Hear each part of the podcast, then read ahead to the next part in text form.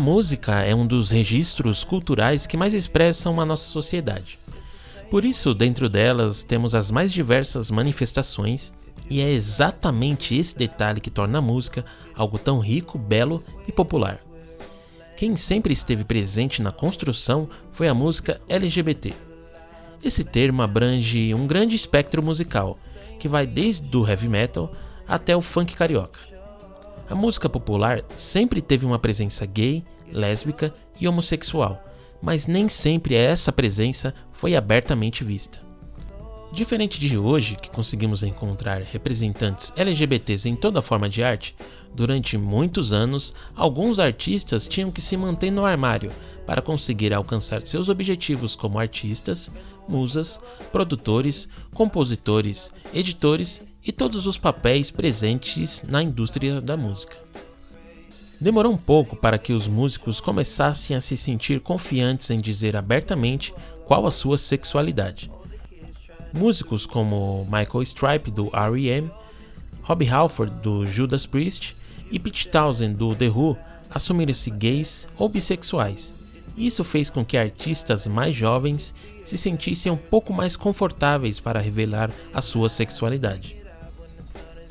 Isso não quer dizer que o preconceito deixou de existir. Infelizmente, o Brasil vem ano a ano sendo o primeiro lugar no país que mais mata a população LGBT no mundo. E é possível encontrar todo tipo de violência, desde a mais sutil até a mais bárbara possível. Na internet, nos jornais ou até no seu grupo de amigos no WhatsApp, você vai encontrar piadas que buscam difamar a comunidade LGBT em todos os aspectos. Essa é uma realidade dura que não podemos simplesmente ignorar. Porém, neste recorte quero abordar toda a contribuição que estes artistas fizeram para o mundo da música. Por isso, neste episódio do Carbono Podcast, vamos conversar sobre o poder da música LGBT e os artistas que ajudaram a pavimentar o que é hoje uma das indústrias mais rentáveis do mundo.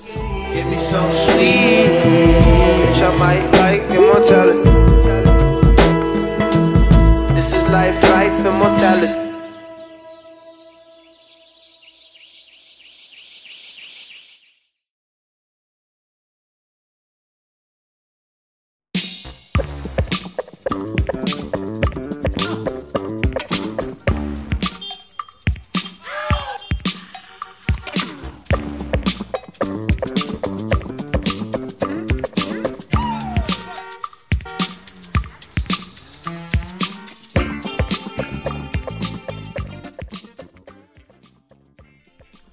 Vamos começar este bloco contando a história de William Dorsey Swan, que foi um ativista e artista que ficou conhecido por ser a primeira drag queen da história e ativista pelos direitos LGBT.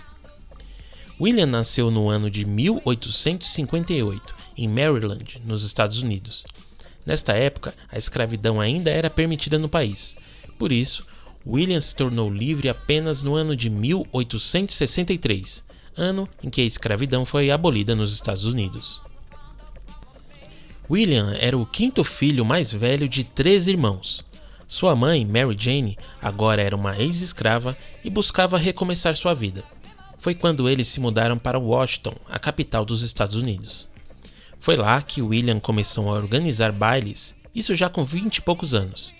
Esses bailes reuniam homens, na sua maioria negros recém-libertos, onde eles cantavam, dançavam e alguns eventualmente se vestiam com vestidos de cetim e seda.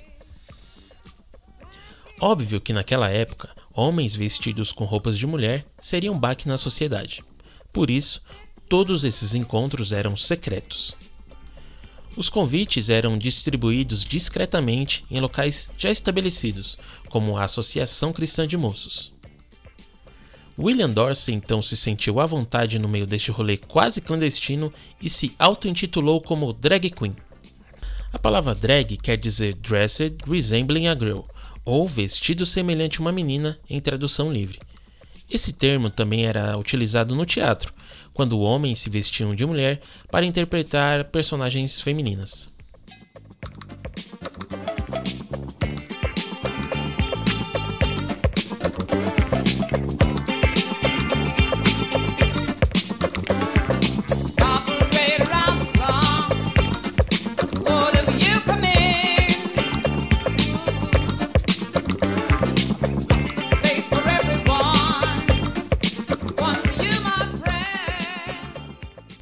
Agora imagina você o impacto que foi para a sociedade do século XIX ver um homem vestido de mulher, ainda mais um homem negro.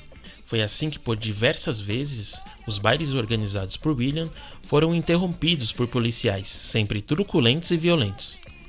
Foi numa dessas batidas policiais que William foi preso por interpretação feminina. Isso foi no ano de 1888. Anos depois, William foi preso novamente, desta vez condenado por manter uma casa desordenada. Essa era a linguagem jurídica para bordel que a justiça utilizava na época. Foi nesse caso que William Dorsey Swan pediu uma retratação direta ao presidente dos Estados Unidos, Grover Cleveland. O seu pedido de perdão não foi aceito, mas esse ficou conhecido como o primeiro caso de luta pelos direitos do grupo LGBT na história dos Estados Unidos. O caso acabou rendendo 10 meses de prisão para William, e após o fim da sentença ele deixou de organizar seus bailes, permaneceu apenas confeccionando vestido para as outras drags do país.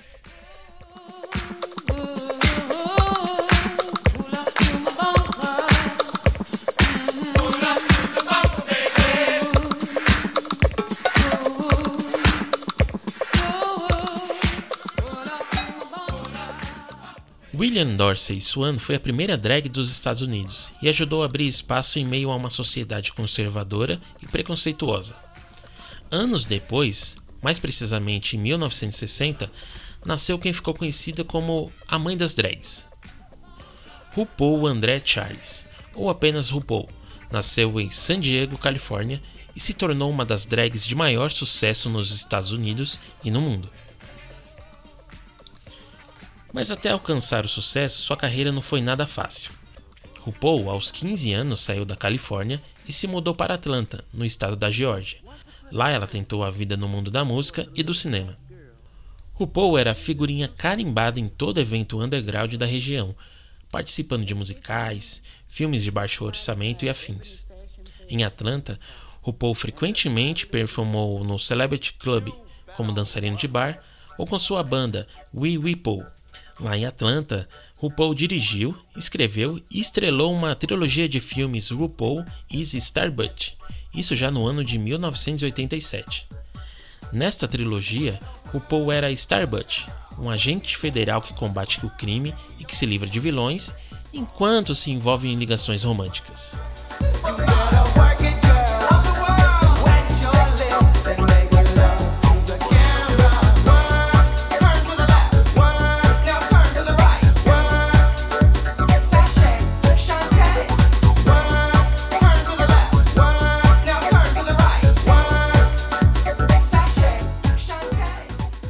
Toda essa inquietação artística abriu caminho para o sucesso anos depois. Em 1993 foi lançado o álbum Supermodel of the World, e foi aí que o mundo se rendeu a RuPaul. O videoclipe da música Supermodel foi sucesso na MTV daquele ano. Algumas pessoas foram pegas de surpresa com o sucesso da música, visto que naquela época vivíamos o auge do grunge e do gangsta rap. Quem se rendeu ao sucesso de Supermodel foi o líder do Nirvana, Kurt Cobain, que citou a música como uma das suas favoritas naquele ano de 1993. Supermodel foi indicada na categoria Melhor Vídeo de Dança no MTV Video Music Awards de 93 e ganhou um prêmio na categoria de Melhor Vídeo de Música no WMC International Dance Music Awards do mesmo ano. Com tudo isso, Supermodel é até hoje encontrada facilmente nas listas de melhores músicas dos anos 90 e é um dos hinos da classe LGBT.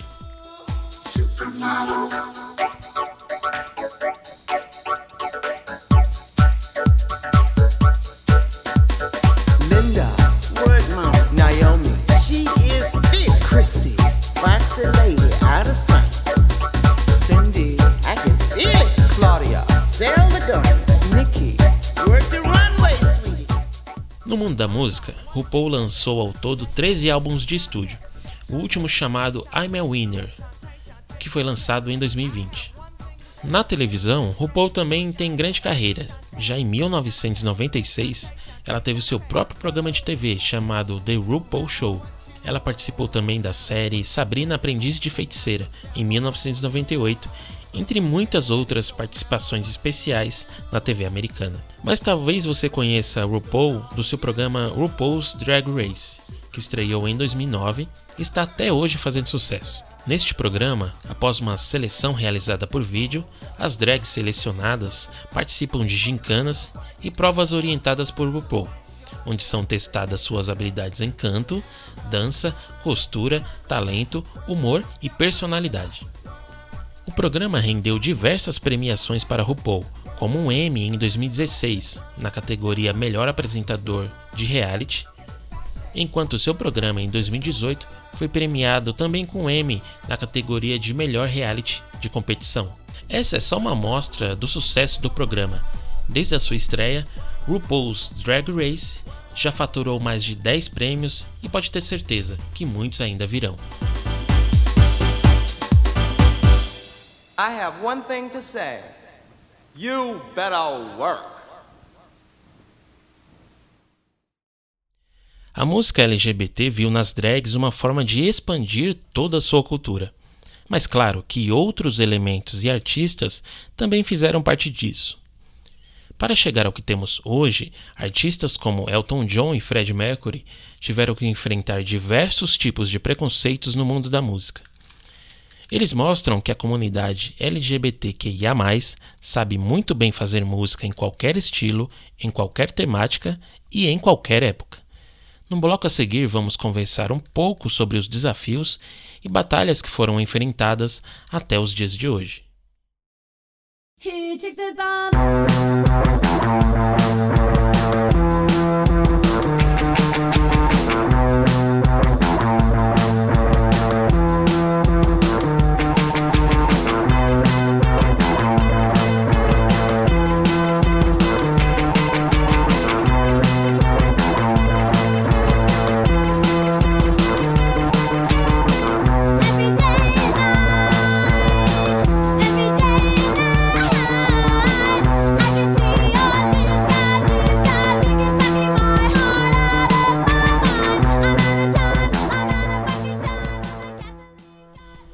que hoje possamos encontrar artistas falando abertamente sobre sua sexualidade, muitos outros artistas tiveram que pavimentar esse tortuoso caminho, desviando e debatendo preconceitos do público e do próprio meio musical.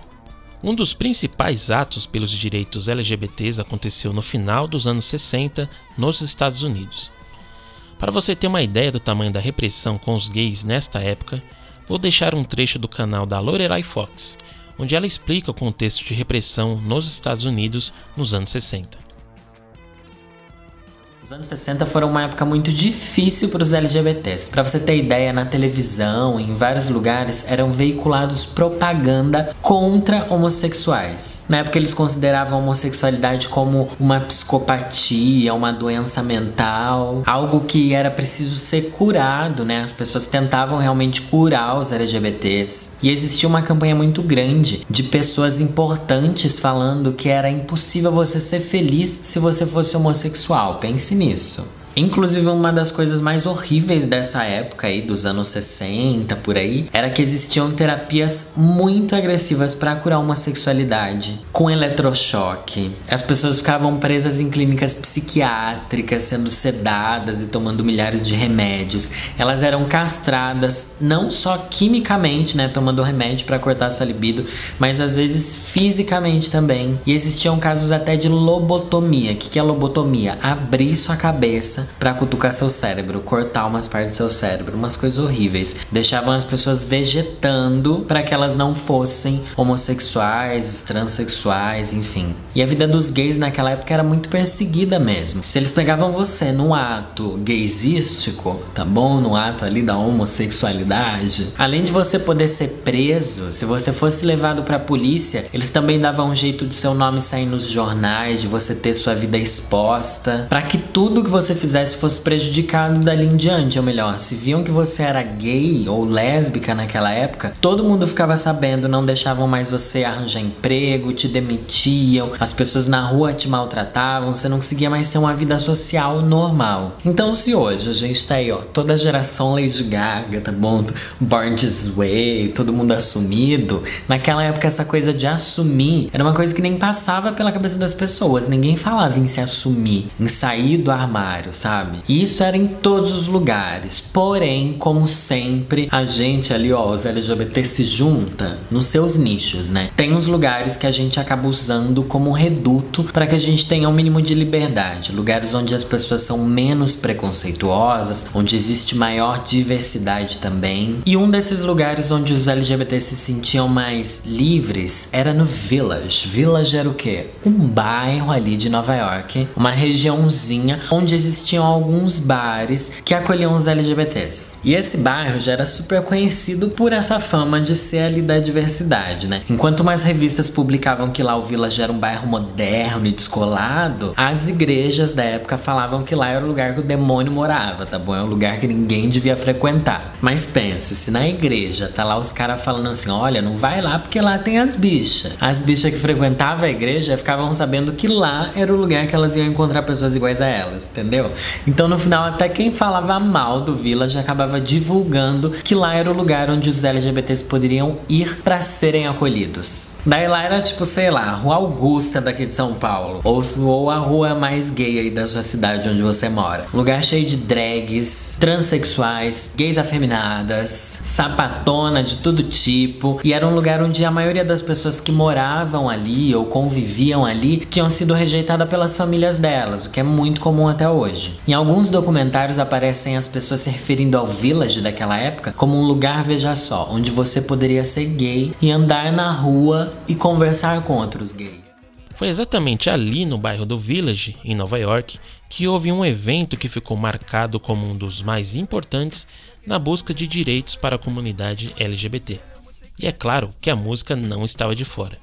Tudo aconteceu no dia 28 de junho de 1969. Naquele dia, a polícia foi chamada para fazer uma inspeção na boate Stonewall Inn, bar frequentado por gays, travestis, bissexuais e afins.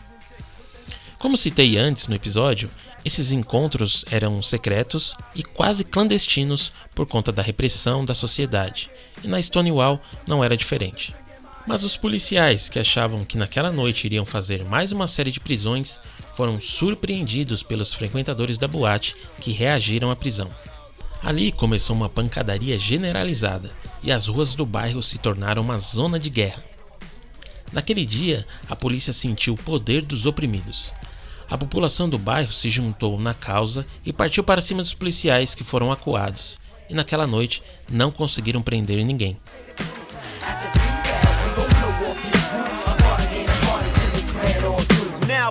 In the party till I run through it. Pick 'em, 'em, stick 'em, that's how I do it. Move get down, keeping y'all moving. Certified game type proven. Alright, dealer of the dead floor, making all y'all stomp and clap. You feeling me? Damn sure. I had the answers for your since way back, putting it down like Um ano depois, mais de 10 mil pessoas se reuniram em Nova York para celebrar a data. Ali era o início das passeatas gays pelo mundo. E com essa revolução, a música foi totalmente impactada.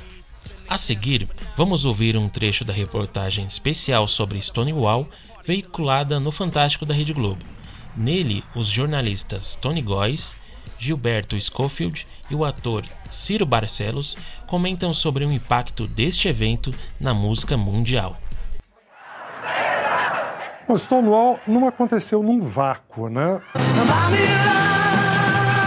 Desde o começo dos anos 60, quando os Beatles começaram a deixar crescer o cabelo, aquilo já era um pouquinho de androginia, né? Os caras já estão misturando os signos do que é ser homem, o que é ser mulher. Depois você tem os hippies, com toda a liberdade sexual que os hippies pregavam.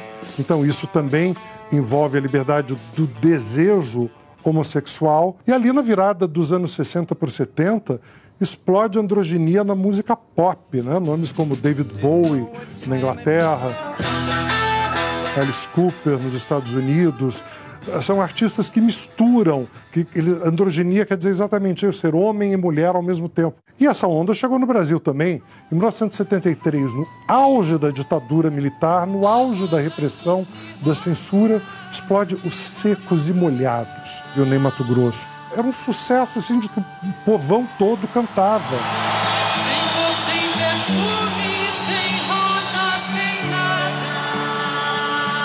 partir da década de 70, você tem primeiro um movimento grande de desbunde e carnavalização LGBT. Nessa mesma época você tinha os de croquetes, eles se maquiavam, botavam perucas, roupas de mulher, mas deixavam a barba crescer. Então era uma coisa meio desconcertante. Até hoje é, imagina na época, 1900, há quase 50 anos, no meio de uma ditadura militar, com censura, com pau comendo, e os caras ali se vestindo de homem e mulher ao mesmo tempo.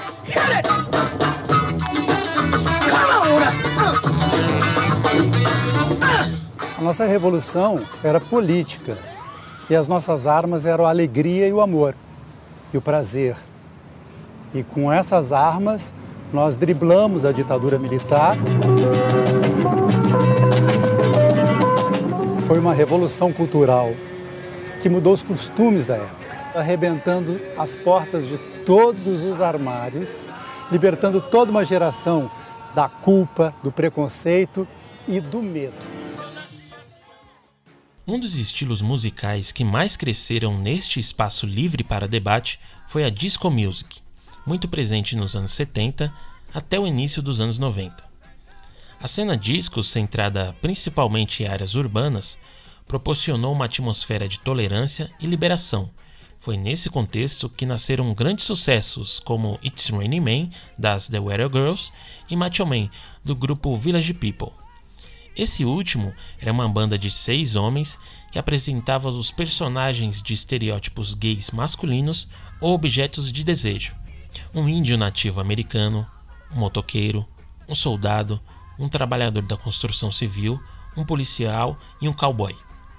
O Village People é provavelmente a banda com temática gay mais conhecida da disco music. O grupo vendeu mais de 65 milhões de discos e os seus lançamentos IMCA e Macho Man são até hoje hinos da música.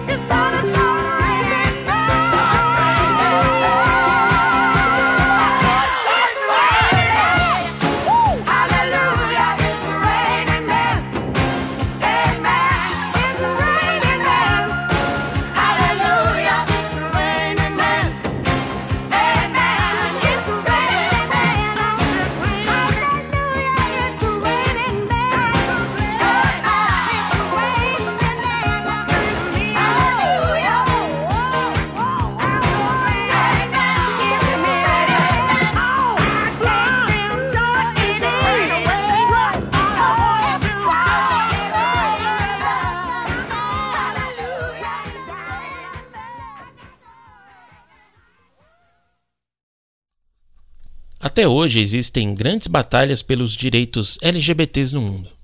Incrivelmente, ainda existem 69 países que têm leis que criminalizam a homossexualidade, tendo como penas a prisão e, em alguns casos, até a pena de morte. Por isso, sempre que vemos um artista LGBT em qualquer espaço, estamos vendo o mais puro estado da arte, que tem o papel de acolher, mas também de te fazer questionar o seu status quo. A seguir, vamos conversar sobre este movimento na atualidade.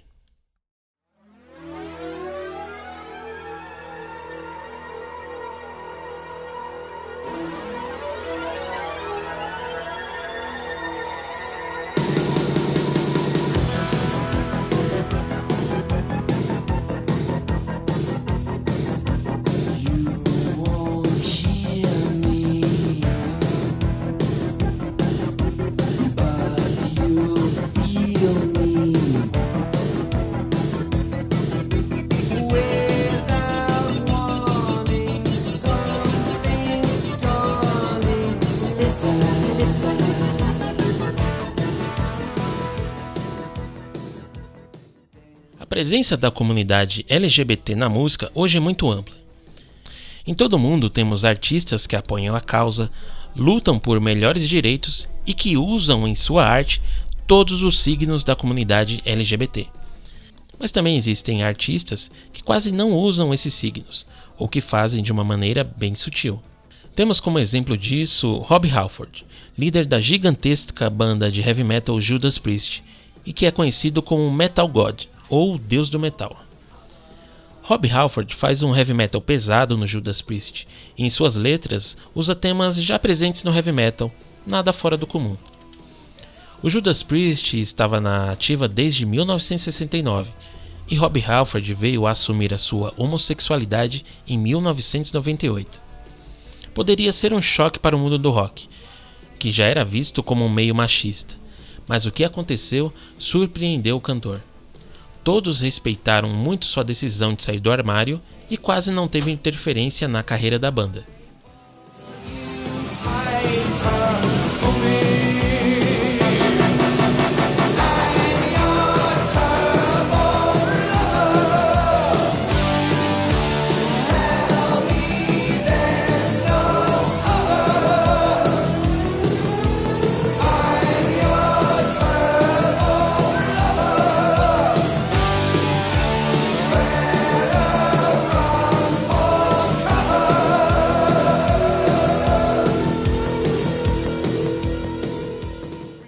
Infelizmente, não são todos os casos assim. É possível encontrar muitos relatos de preconceito e violência com pessoas que assumem a sua sexualidade. Por isso, a arte é tão importante para romper esses preconceitos. A vida imita a arte e vice-versa. Por isso, hoje existe uma grande indústria de consumo da comunidade LGBT. Foi aí que surgiu o termo Pink Money, que nada mais é do que uma parte da economia do capitalismo movimentada pelos LGBTs. Roupas, produtos de beleza, tecnologia, eletrodomésticos, bares, baladas, restaurantes e, é claro, a indústria cultural. Todos com foco ou produzido pelo público LGBT. Segundo a empresa de marketing Community Market Inc., o Pink Money movimenta mais de 3 trilhões de dólares por ano no mundo inteiro.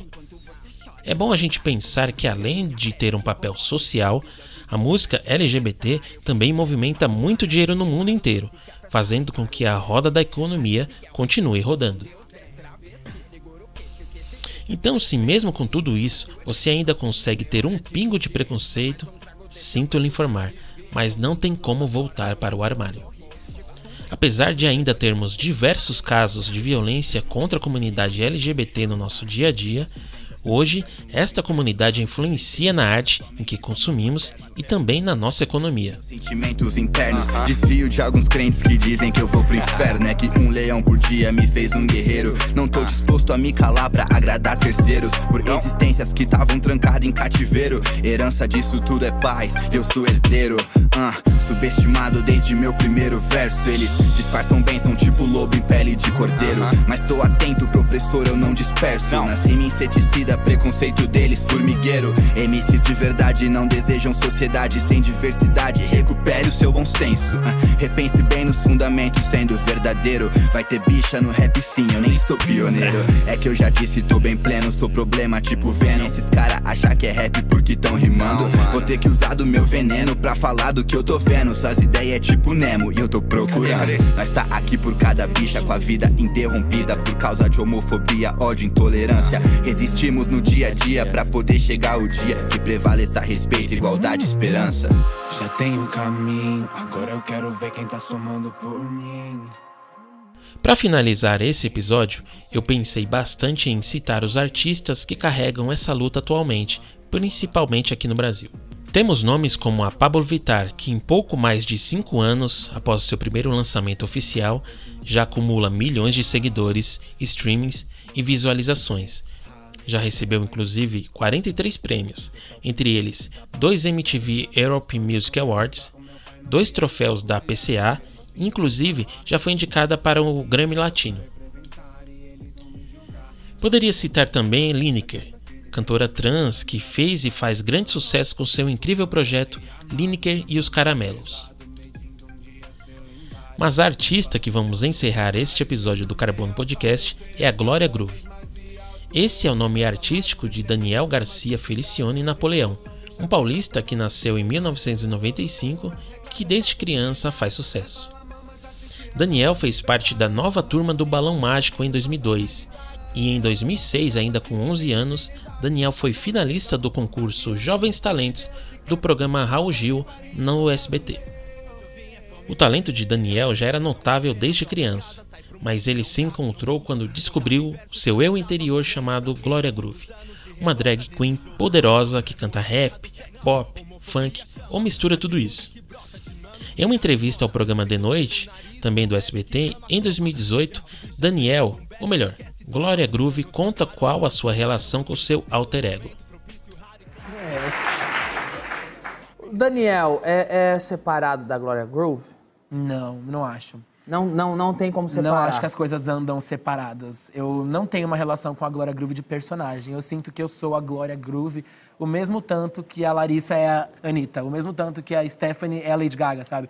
Não chega a ser um personagem. É meu alter ego, é o meu nome artístico, é o apelido pelo qual vocês conhecem a minha vida e meu trabalho.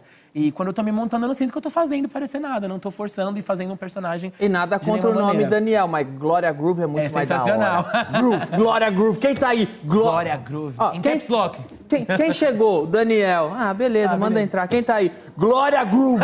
Caramba, Glória Groove é muito mas mais forte. Foi exatamente isso que eu falei pra minha mãe no dia que eu fui contar que eu era drag queen. Eu falei, mãe, sabe o que eu sinto? Que Daniel é só mais um na multidão. A chegada de um novo nome para mim, agora Groove, nunca vai ser só mais uma na multidão. Não vai se misturar, vai ser uma coisa que vai ter é destaque. Da hora esse nome. É. Sou... Atualmente, a gente vai conseguir encontrar os artistas LGBTs em diversos lugares da música. Seja no Brasil ou no mundo, eles ocupam o primeiro lugar nas paradas de sucesso. É impossível não deixar de lado toda essa importância na construção da música que consumimos hoje e principalmente na música pop. Eu, Luan Carvalho e o Carbono Podcast apoiamos todas as lutas LGBTQIA, e todas as siglas que possam vir futuramente.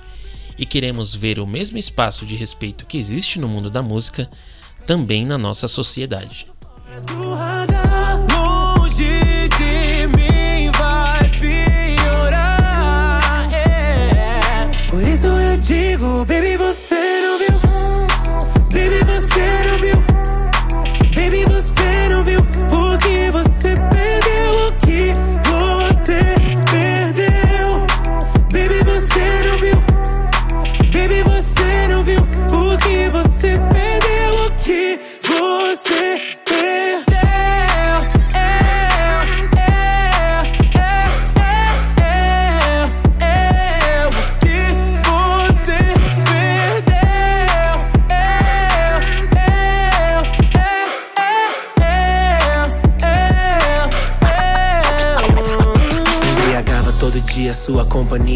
Queria pensar que o fim um dia chegaria. Eu passeava em teu corpo, eu decifrava teus sonhos lucidamente, vivia na nossa utopia.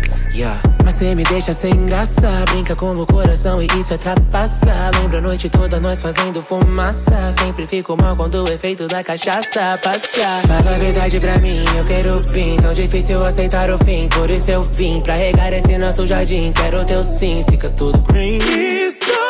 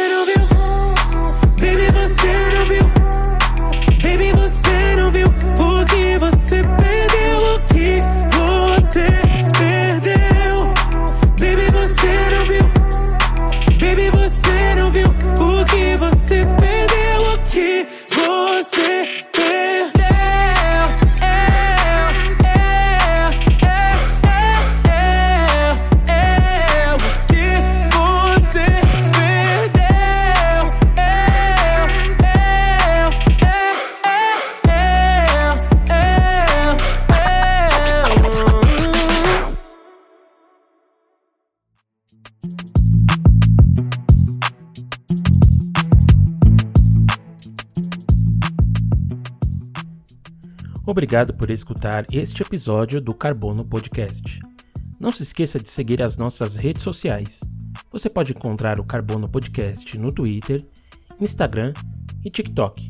Basta pesquisar por arroba Carbono Podcast. Na descrição deste episódio, você vai encontrar toda a bibliografia utilizada na produção deste capítulo, além da lista de músicas mencionadas aqui. Eu me chamo Luan Carvalho e esse foi o Carbono Podcast. Até o próximo episódio.